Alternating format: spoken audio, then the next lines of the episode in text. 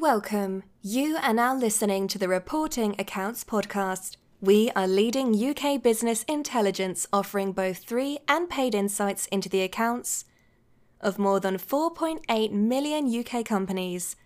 Our podcasts cover news and events from the UK financial markets and community and much more. Visit our website at www.reportingaccounts.com. And now over to your host for today's podcast, Adrian Lawrence, our resident in house finance professional. Hello, and welcome to today's podcast. Uh, today I'm talking about uh, Dyson, the uh, vacuum cleaning company.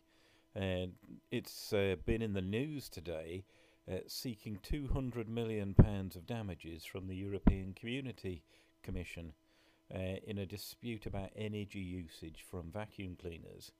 Uh, the basis of the case is that uh, energy ratings were given um, by Europe to uh, different designs of vacuum cleaners.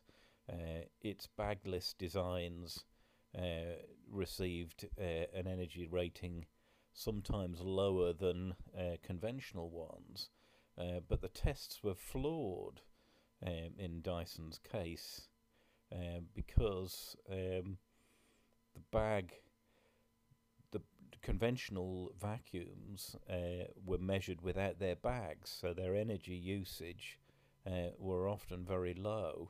Um, but in real use, the bag fills, and it takes a lot more energy to work efficiently.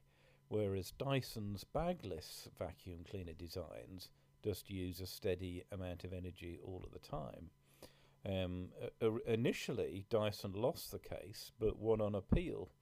Uh, and now its case is that it's entitled to damages of £200 million um, because consumers were misled.